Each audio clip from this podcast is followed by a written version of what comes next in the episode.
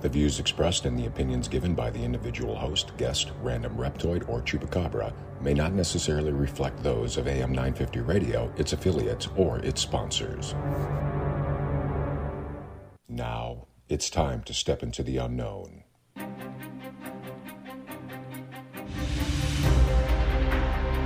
There are things people experience but never talk about. A shadow moving in the corner, flickering of the lights, a disembodied voice. We invite you to talk with us. Share your story, share your experience. Because this isn't just your story, this is our story. This is Ghostbox Radio with Greg Bakun. And this is Ghostbox Radio on AM 950, where every night we talk about the paranormal, ufology, Bigfoot, and so much more. My name is Greg Bakun. Thank you very much for joining me tonight. What day is it? It's Friday. It's Casual Friday. This is our, you know, wonderful uh, time of the week where we let down our hair and we just uh, experience the wonders of getting into the weekend. And uh, of course, you know, it's always exciting. And, uh, you know, as always, we leave fr- uh, Casual Friday open to listeners to uh, let us know what you'd like to talk about tonight, anything on your mind, anything from this past week that you want to talk about. You're more than welcome to do so. In the second segment, we're going to be joined by Joe Prosit. Uh, if you might remember him uh, as uh, the author of the, I don't know if it's upcoming anymore, but we'll ask him about it, the From Order uh, trilogy of books that are uh, going to be available, if not available already. We're going to touch base with him about that in the second segment. Uh, and then we have news, and I just want to kind of just get some idea from you all. And, and it, it's it's you know I'm going to talk about that. Uh, so anybody, okay, we've had quite the week. Okay, I'm just going to be very honest. If you've listened to the show this week, it's been a bit of a roller coaster of emotion because uh, we start off the week, and I do want to say I think Monday's episode with Cindy Sauer might have been the darkest episode of Ghostbox Radio we've ever done. Uh, we talked about her possession, uh, demonic possession, the exorcism, and it's ascended exorcism, which means that it is, um, which means that it's basically truly. You know, we hear about people doing exorcisms, we see it on the paranormal shows. Those are not given any real approval by any church to do it. An ascended exorcism means that it's uh, approved by the church to do it, and she had two of them. So uh, that alone, and plus, I you know I'm I pray for her. I, I think that uh, that there is uh, something uh, something uh, very wrong that is attached to her, and I, I pray that that gets taken care of. Tuesday we had Lyle Blackburn on and that was a lot of fun. Except over here, we had some technical difficulty. I've been trying. I've been trying to get Lyle Blackburn for like a mere eight years, and uh, we finally get him, and the system starts glitching. Maybe it's a matrix situation. I'm not sure. Maybe it was uh, something where, um, like, we were seeing the reality that we really live in. I don't really know, but uh, it was really uh, disappointing. Uh, he sounded great but he always sounds great. What? Who am I kidding? Uh, but uh, yeah, it was really unfortunate, and uh, I was hoping Lyle wasn't annoyed by all that, but he he had his own problems, I guess, on his end, and he uh, decided uh, well he's he's going to come back at some point. We're gonna maybe just do a redo. I didn't even put the episode up for podcast. That's how technically glitchy it was, and really not very good. So he was great uh, but even my own focus because well, you know, as you might know, I'm here by myself. So there, you know, as as it's all falling apart around me, and make no mistake, it was.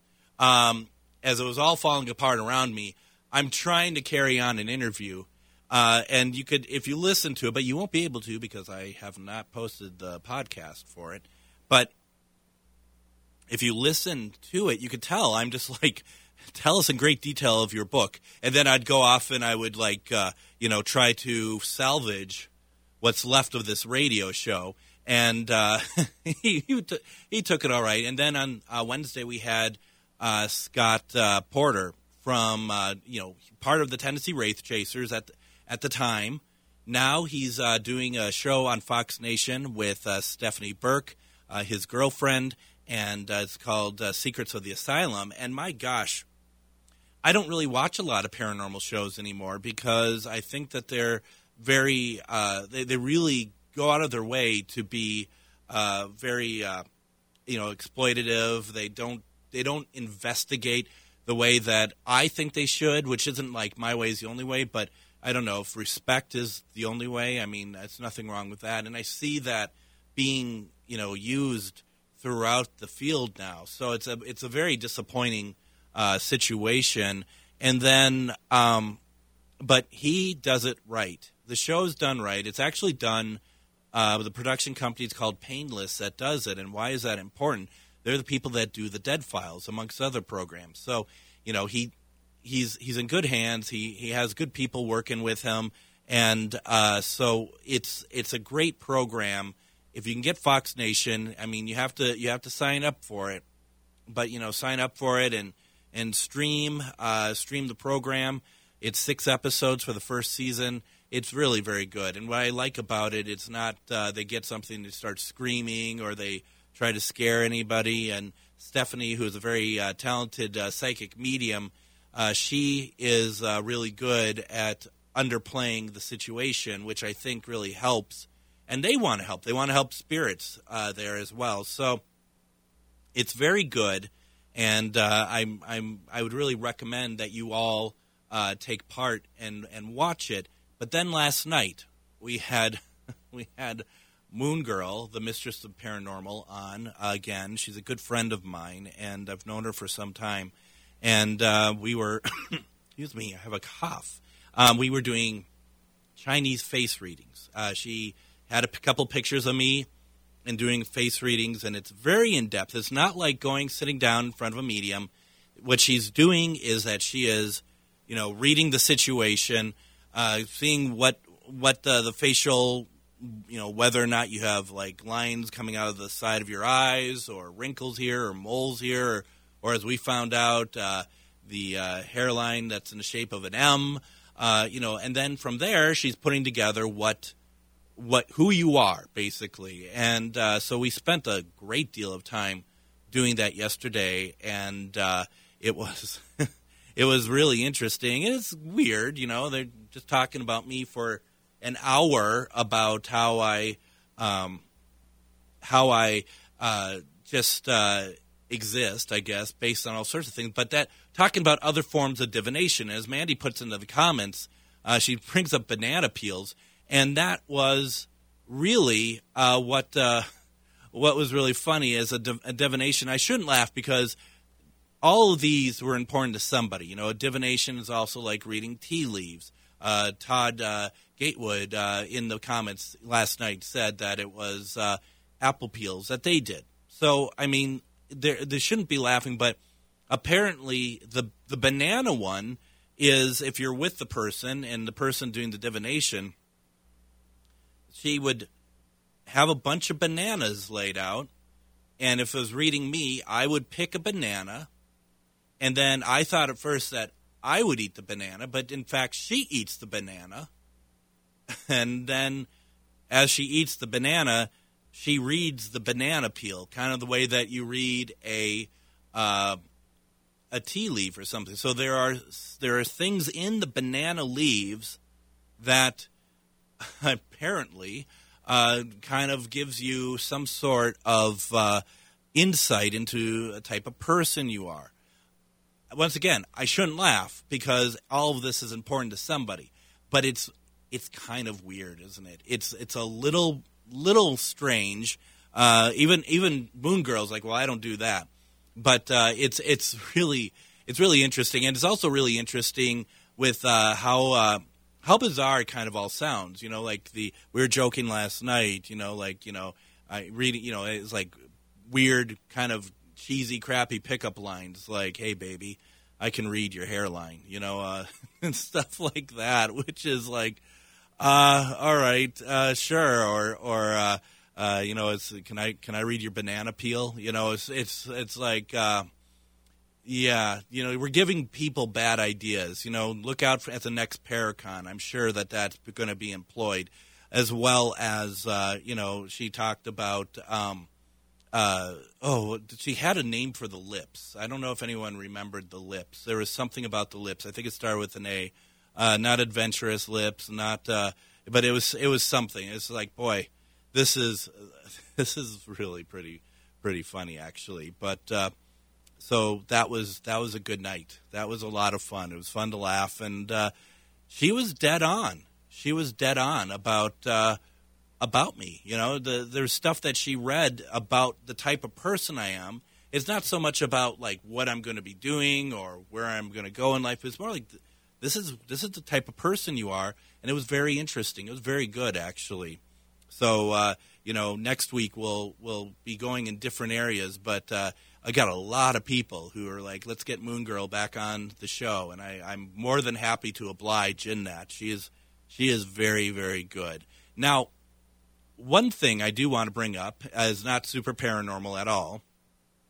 It could be, but uh, oh, reminds me of something else actually.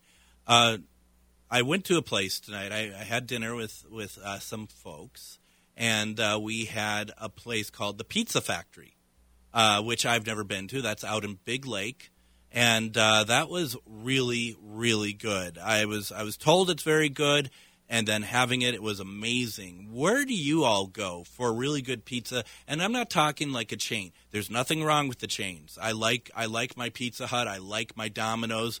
But where is it that you all like to go for pizza? I'd be very interested in uh, uh, hearing where you like to go, especially if you're in the Twin Cities area. Another one I like to do is Pompeii Pizza out in Elk River. I'm not too far from there. Um, there's a lot of good places.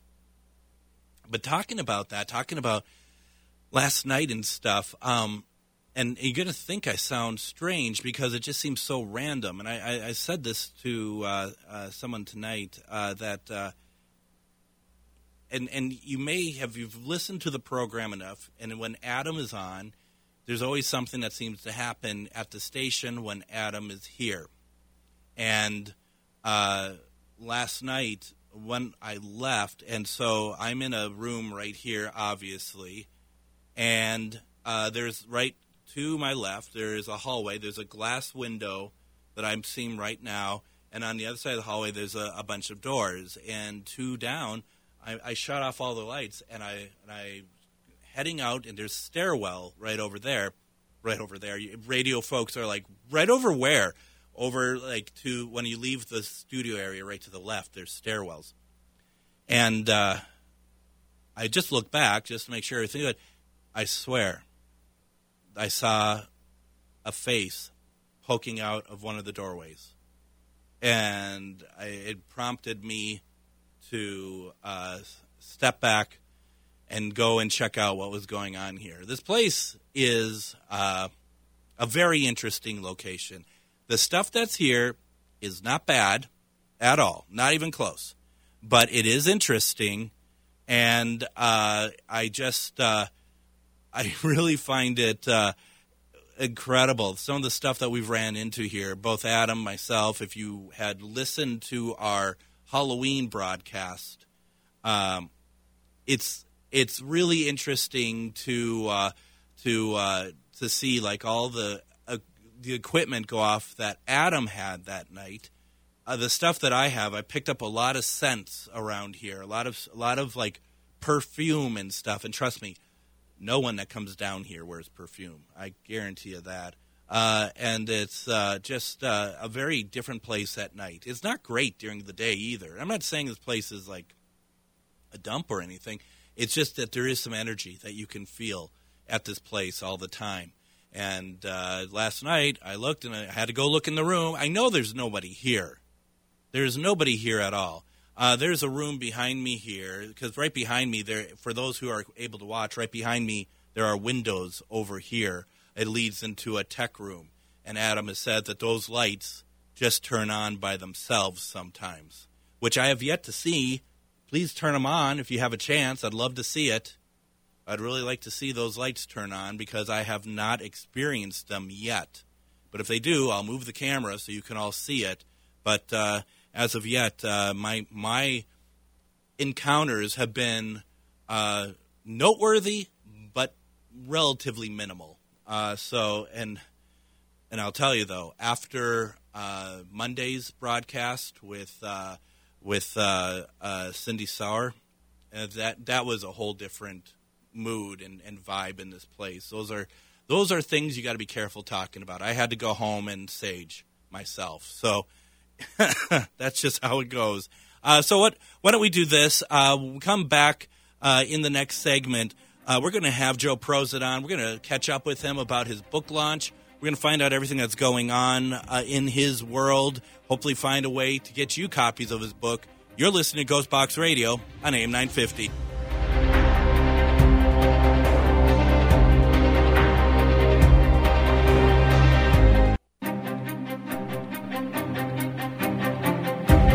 Welcome back to Ghostbox Radio on AM 950. My name is Greg Bakun. Thank you very much for joining me. It's Casual Friday. How exciting. We made it. We made it till the end of the week. Uh, why don't you do this? If there's something you want to talk about, if the subject you want to cover, questions you want to ask, go ahead, put them in the chat. We'll address them in the third segment. But in the meantime, I am very happy that now uh, we're going to have uh, Mr. Joe Prosit on. How are you today, Joe? Uh, doing pretty good. How you doing, Greg? I'm doing very well. Thank you for uh, coming on, Joe. If you all remember, Joe was on oh probably about three, maybe four weeks ago, uh, something like that. We're talking about the trilogy of books that uh, you had been uh, working on. You had a launch party this past week. Am I am I right with that, or is that coming up? Coming up this Monday. Oh, that's uh, yeah, Monday the fourth at at the Lookout in Maple Grove. 7 to 9 p.m. Uh, public's welcome. We're going to have a whole bunch of family and friends there. That'll be the first time that I'll have physical copies of the books for sale um, this coming Monday. That's fantastic. That's fantastic. I I, I want to go. Unfortunately, I can't because I'm teaching class that night, but I will be there in spirit. Um, why don't we uh, just do a quick uh, recap of what the books are, Joe, and and and let let us know because we're so close now to the release. You have to be really excited by all this. Yep, yeah, it's it's uh, it's exciting uh, watching all the pieces come together, and uh, you know the the book is today is the first day that the book's for sale online. You can get your e copy immediately. Uh, order your copies from Amazon and BarnesandNoble.com, and also my website joeprosit.com. But yeah, the books themselves. Um, so it's a three part sci fi cyberpunk series called From Order. First book is called 99 Town. And uh, the way I like to describe it, if, if, you remember that old movie, the Harrison Ford movie Witness, mm. where you have a modern detective who has to solve a crime in an Amish community, it's kind of like that. But fast forward both communities about 200 years into the future. So you have this uh, this man kind of from the future, from uh, um, about 100 years from now and has to go back to uh, into a city that uh, um, has banned all technology invented after 1999, mm-hmm. hence the title 99 Town. Um, so it's kind of your um, somewhat uh, um, familiar uh, cyberpunk detective novel, murder mystery, but then uh, uh, kind of launches and springboards into all sorts of government conspiracy and you know, kind of the metaphysics and, and what it means to be human and have free will and things like that. I think that's fantastic. Now, you know, we had we had talked a little while ago. We asked a lot of questions about your you, your writing and whatnot, and uh, you know, I I was curious. You know, when I do stuff, when I do stuff that I really like, I like. Uh, there's certain aspects of stuff I do, like when I vid- edit video for a, a series that I'm doing or something like that. I consider some of the stuff I'm doing my own. It actually makes me comfortable because it I know it's if you will my brand, my style. Is there something about your writing that you could you could go and look at and be like, you know, I just feel good when I do this sort of uh, this moment of writing, this type of writing because I know that this is me. Is there something like that that kind of sticks out? Any attributes or anything? Yeah, I mean, I, I like to think that uh, my writing's pretty fast paced and energetic.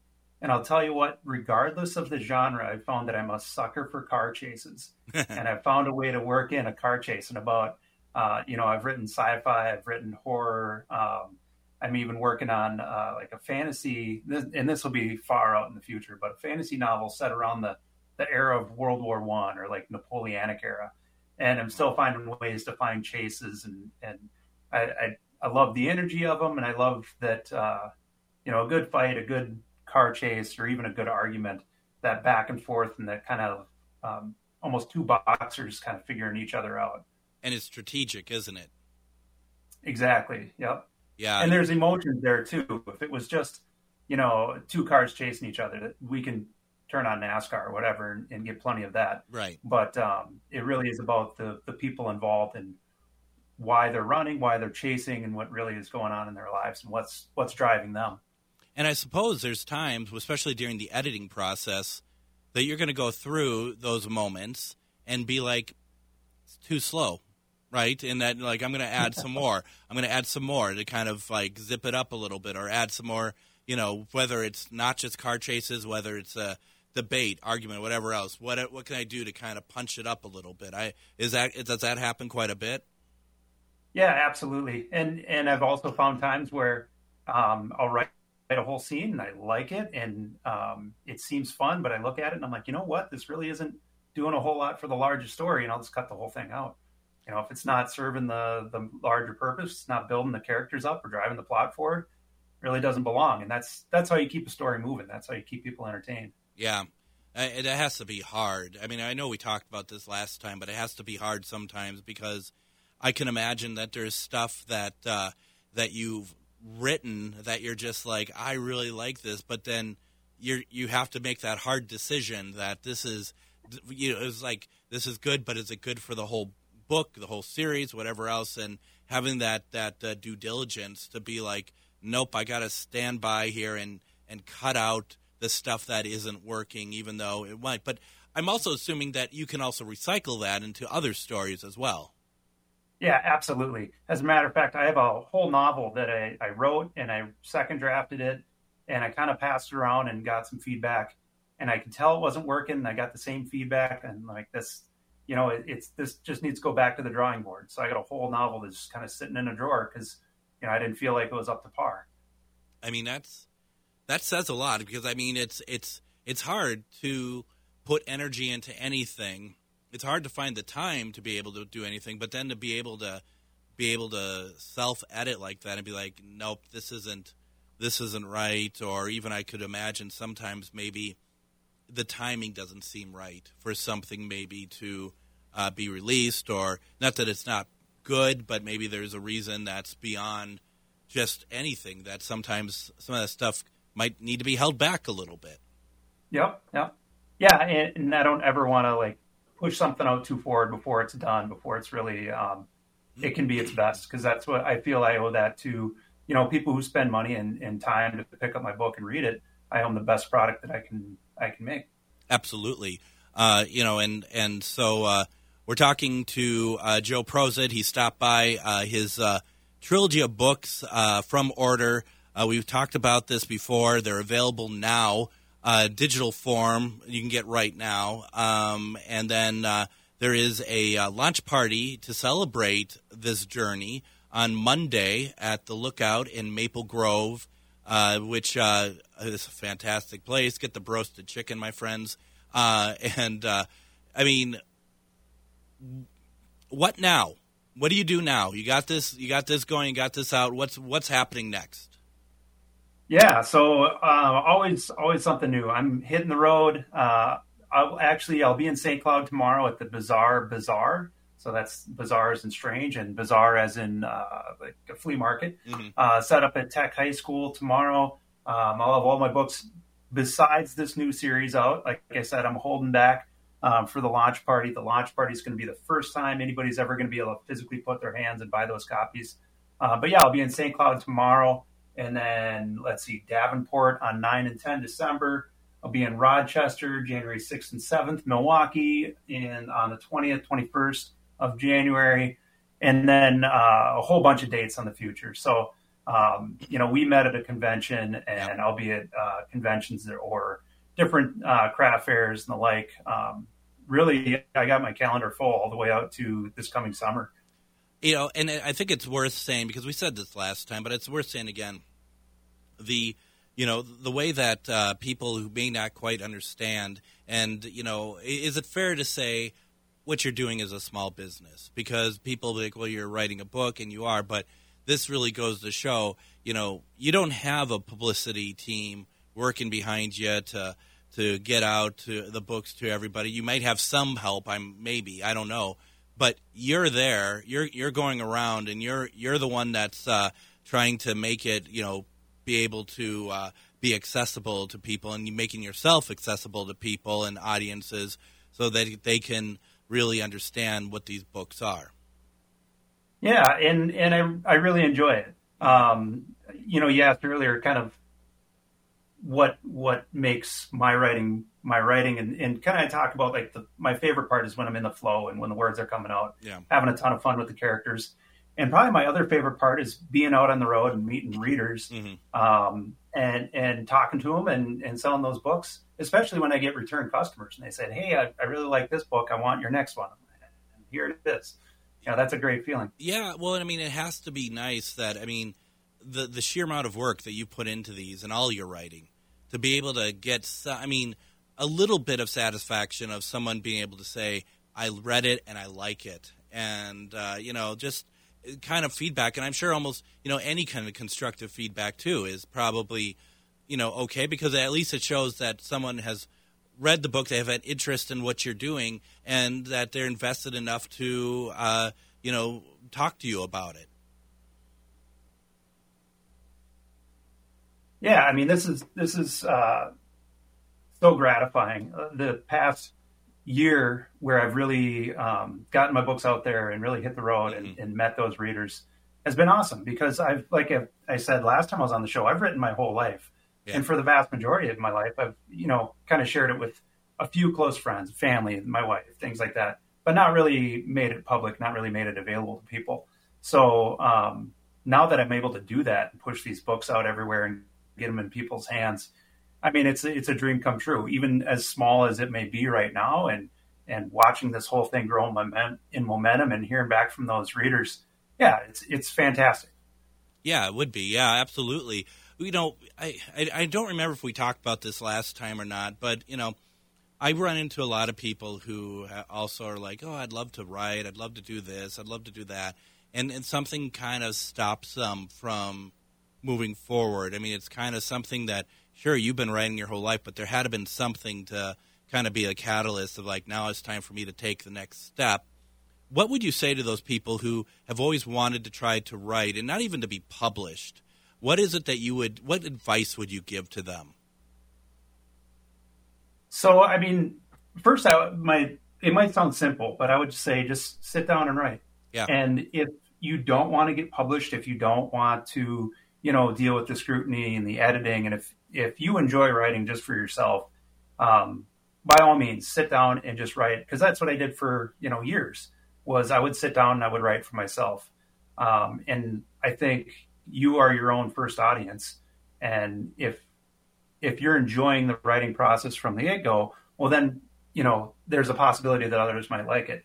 But the first thing you got to do is just sit down and write and enjoy the process and be happy with what you come out with, and not be too hypercritic of yourself right out the gate because nobody's you know Mozart didn't sit down and, and crank out a, a, his concert the first time he touched the piano right? Yeah. he had to learn and, and spend years and years um, developing those talents.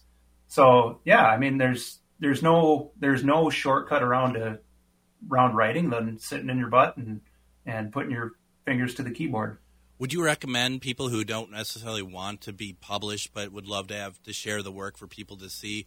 Would you recommend that they publish that stuff online, uh, like as a blog or something, or or do we run into issues of uh, of uh, you know your ownership of your work and the fear of it being uh, uh, taken and and and duplicated and and and put out there under someone else's name. Uh, what would you, if someone wants to share for free, what would you recommend that would help them protect themselves?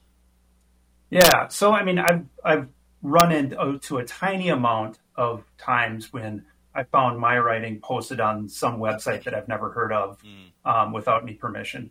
And it's so few times that it's not even a worry to me. It's, you know, if somebody gets a free read, um, but they're reading my stuff for as little as it happens, I'm fine with that. Mm-hmm. Uh, other people might feel differently. But what I'd recommend for people getting started out who don't necessarily want to publish right away is there are online uh, workshops with other writers who, you know, they can share that kind of ugly baby that is just their little thing and maybe not that great yet. And that's how I got started as well, especially with short stories, is on the online workshops.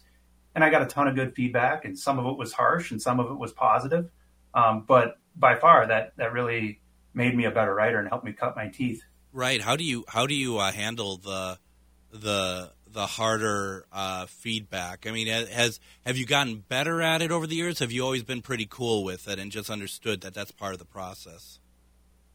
Um, you know, honestly, the, the, writer feedback has never been has never hit too hard, right? Mm-hmm. Because um, it's another writer on the other end, and for the vast majority of it, people are uh, they're very careful to make it constructive criticism, right. and they're very kind. They're likely to you know, throw a bunch of positives in with the, that little bit of constructive criticism. What hurts and or what what's challenging to get over is when I start send, started to send my stories out to publishers. And when I started to send my stories out to publishers, I started getting a lot of rejections and rejection after rejection after rejection after rejection can wear you down. Yeah. Um, but it, it just takes that understanding that, you know, it's a process. And if you the only way to fail at a writer is to at, at, the only way to fail at writing is to quit, right? Yeah. So if you keep writing, you keep submitting to those, you know, if you're looking to get published in online magazines or podcasts or whatever it is, you just keep cranking out those uh, um, stories and keep submitting, and eventually you get to one of those acceptances, and then it, it all pays off. It's like a, a stubborn stubborn gambler at a slot machine, right? Yeah. Keep feeding it quarters, eventually it'll pay out it's it's funny too how uh, talking about feedback and and and and stuff like that. You could have, at least speaking for myself, you could have a ton of people who are really into what you're doing, but you just get that one. It doesn't have to be negative. Could be impartial, more or more. Uh, more just like uh, almost like a like a meh sort of feedback review or something like that. And it's like it to me sometimes it could really uh, shade the whole thing. And i know that's not the way to look at it but it is funny how one has has uh, one negative has more power than 10 positives sometimes. Yeah yeah i mean it is all about how you frame it. Like i would say um, especially with i'll talk submitting short stories right um, I've gotten, I bet my ratio to rejections to acceptances is probably, you know, 20 to 1. Uh, sure. 20 rejections to that one acceptance. So, but for that one, I mean, that's all it takes, right? Because yeah.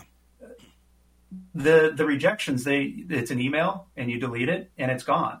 And then when you get that one acceptance, it's in that magazine or it's in that podcast and people cared enough to about it to publish it, maybe perform it with voice actors and sound effects and it's out there in the world for for people to consume, and that's great. That that's by far uh, worth the the twenty rejections or fifty rejections that came before it.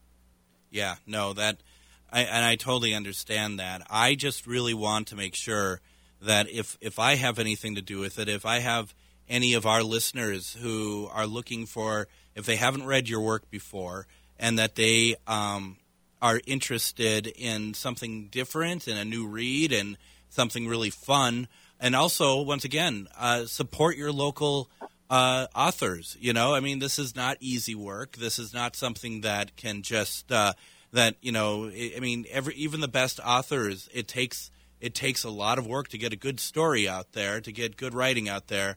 And I, I ask that everyone, uh, if you can, please promote Joe, especially with uh, the new uh, the new uh, trilogy that's just come out. And once again, you're going to be over at uh, the Lookout on Monday uh, for a launch party.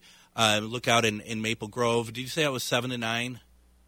Yep, that's right, seven to nine. We'll be hanging out. There's really no um, official ceremony or anything like, like that. Uh, we'll have books for sale. We'll be signing them. Um, and just hanging out and you know having some food and some beverages. So swing by anytime and uh, yeah, pick up some pick up some books. And pick up some books. Go visit joeprosit.com. Uh, and uh, you can order books through there, right? I think you've mentioned that. And then yeah, right. you're going to be at the Bizarre Bazaar tomorrow. What time is that at again in St. Cloud? Yeah, that is 10 a.m. to 5 p.m. at Tech High School. And there's, man, I got the list of vendors today, and there's more than I can name. There's, I think there's like a hundred some vendors. The place is going to be packed. So regardless if you're looking for books or you're looking for crafts or, you know, whatever Christmas gifts coming out, Tech High School in St. Cloud, you're likely to find something. That is fantastic. And Joe, I love to have you stay in touch. Uh, let us know when there's uh, some new stuff that you want to share with us. If you want to do some more readings at some point, uh, we'd love we'd love to have you do that, Joe. I really appreciate you stopping by tonight. Yeah, I appreciate the opportunity. It was good to talk with you, Greg. Absolutely, anytime. Take care, Joe. And what we're going to do, we're going to go ahead take a break. When we come back, we're going to talk some UFOs, UAP, and anything else you all want to talk to or talk about, I should say. You're listening to Ghost Box Radio on AM 950.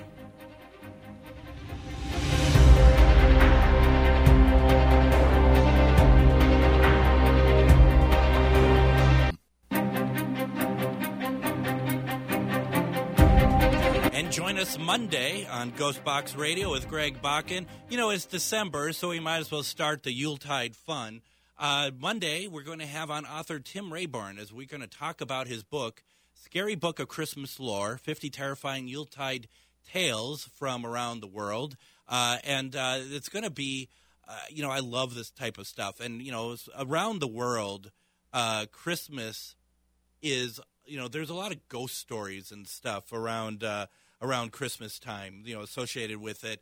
But uh, in in U.S., it doesn't seem as much. You know, you keep thinking about something like uh, Charles Dickens' uh, Christmas Carol. That's a ghost story. That's a Christmas ghost story. Uh, there's a number of British Christmas ghost stories. So uh, this should be a very interesting program as we get ourselves into the holiday season. Very excited about it, and uh, I, I, just it's always fun to do that. So uh, check uh, check it out on Monday. I think it's going to be a great show. Now, for the last segment, uh, if anyone has anything that they want to talk about, please put into the comments. Otherwise, uh, for a couple things I want to bring up. Uh, first of all, um, I may have mentioned I'm a Doctor Who fan, and uh, tomorrow is the second episode of the trilogy of David Tennant episodes, and I'm really excited about that. If you had a chance to watch last week's Doctor Who episode, The Star Beast, please put in the comments what you thought of it. I really enjoyed it. I thought it was great. And um, the second episode, which is called The Wild Blue Yonder, airs tomorrow. That's going to be a lot of fun uh, to uh, see that. It's just exciting to be excited about the program again. And it's been off the air for so long. It's been about a year since the last new episode, the last episode of Jodie Whittaker had aired. Uh, it's nice that uh, we are able to see some new stuff, and uh, absolutely, uh, yeah, we have Meep the Beep, um, and uh, Mandy remembers Meep very well. Uh, it's a lot of fun. It's very cool, and uh, if anyone uh, has a chance to watch, it's on Disney Plus. So it's not. I had a lot of people. I posted last week on my Facebook page that today's the day I'm going to be watching Doctor Who, and everyone was excited about new Doctor Who, but a lot of them didn't quite realize that it's no longer on something like BBC America or any any other uh, streaming uh, services other than Disney Plus, and that's a big change. That's a huge change for the uh, for the series. But you can also see uh, that there is uh, more money being spent on the show than ever before, and it was just a lot of fun. So, if you had not watched Doctor Who before, uh, maybe give it a shot. Uh, it's a good starting point, and, and it's it's a lot of fun. And it's it it doesn't take itself so seriously, and it's also just very accessible, um, which is really odd to say for a show that's been on the air. You know, it's been around for sixty years, and it's probably been on the air for nearly forty of those years. Uh, actually, been on the air. So, yeah, it's very interesting. so couple things I wanted to get to uh, today. Uh, basically, uh, starting off with here, some U- uh, UFO stories here.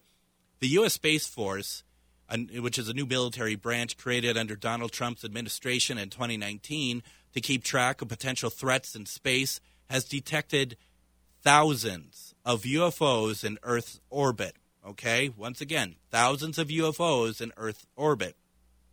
DailyMail.com reported the sighting the classified document just on this last Thursday, November 30th, yesterday. So, once again, they're saying that they have detected thousands of UFOs in Earth's orbit, and that was from a classified documentary uh, document. I knew I was going to say documentary uh, from yesterday. Uh, the report, which was published this month, states the sightings have become such a recurrent feature lately that it's becoming difficult to determine whether the unidentified flying object, UFO, officially referred to as an unidentified anomalous phenomenon, UAP, poses any threat to humans. The report was based on the findings of the USSF's STARCOM, or Space Force Space Training and Readiness Command. There are a lot of uh, a lot of uh, of these uh, uh, uh shortened words. I just too much for me. which has claimed to have found many UFO sightings in Earth's orbit in the past month.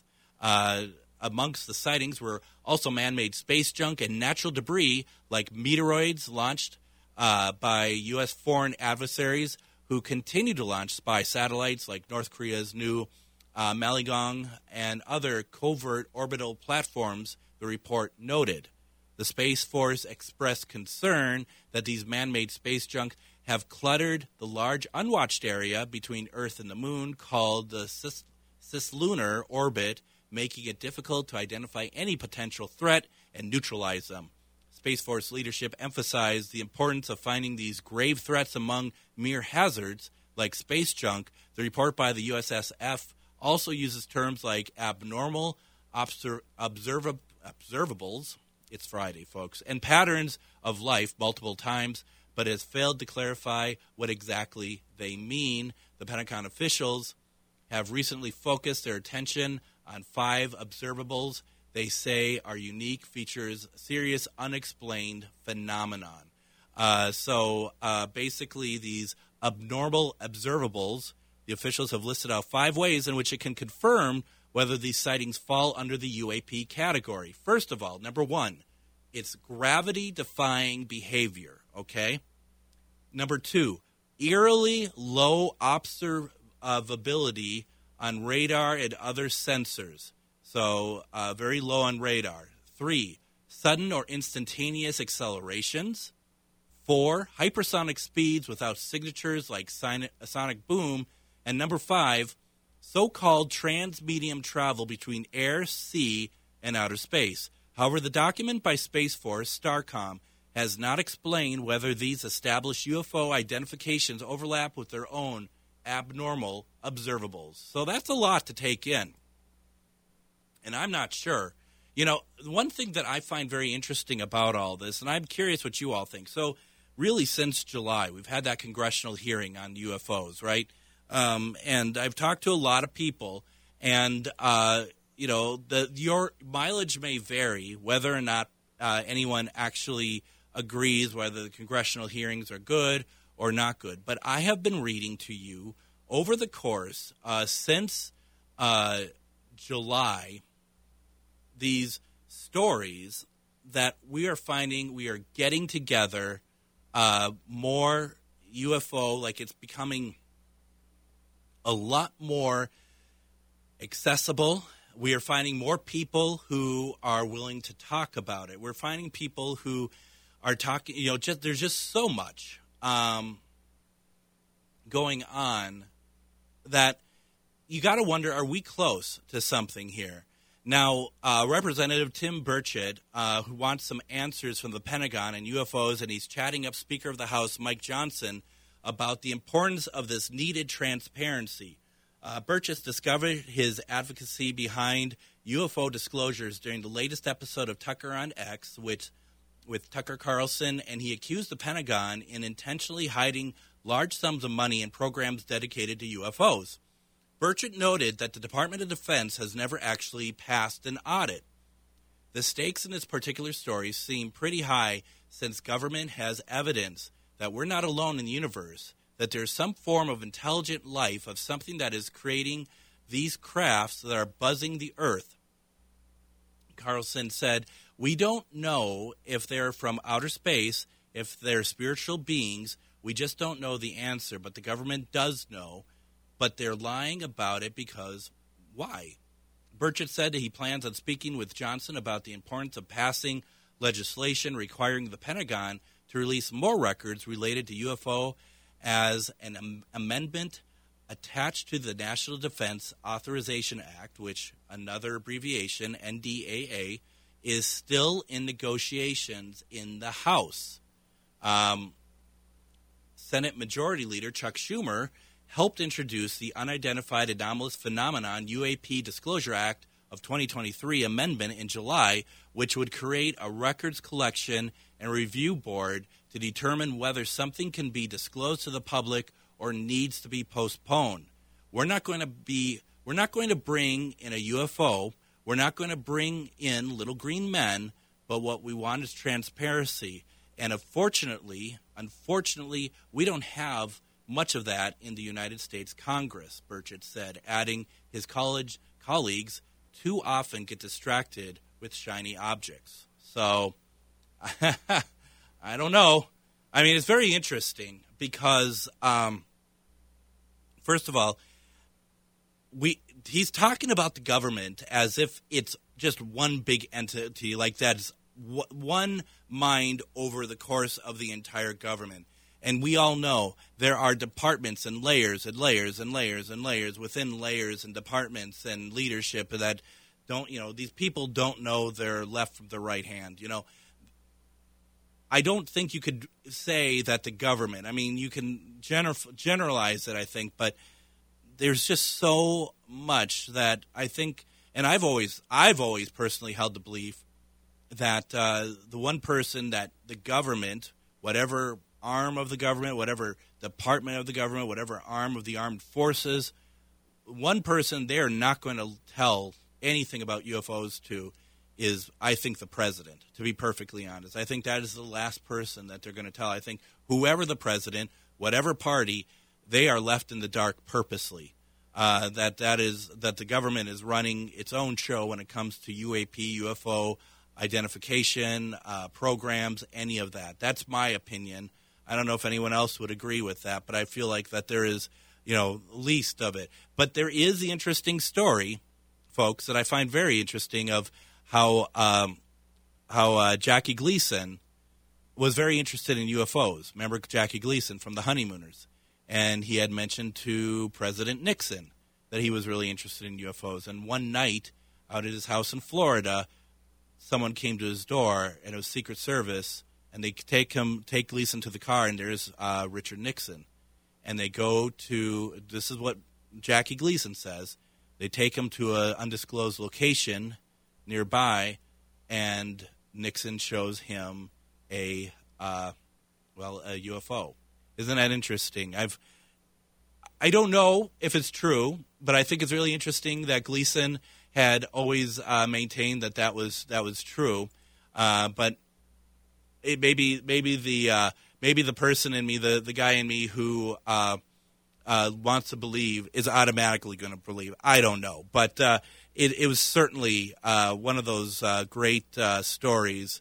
And, you know, it's a myth or mystery. Huh? we don't know.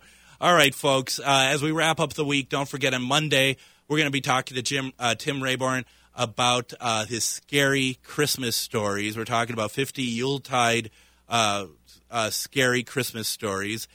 please make sure to visit ghostboxradio.com to find past episodes of our radio show and like us over at Facebook at Ghostbox Radio with Greg Bakun. Also send any comments or feedback to comment at ghostboxradio.com. Also, we just opened up a TikTok account. Go look up Ghostbox Radio underscore Greg Bakun.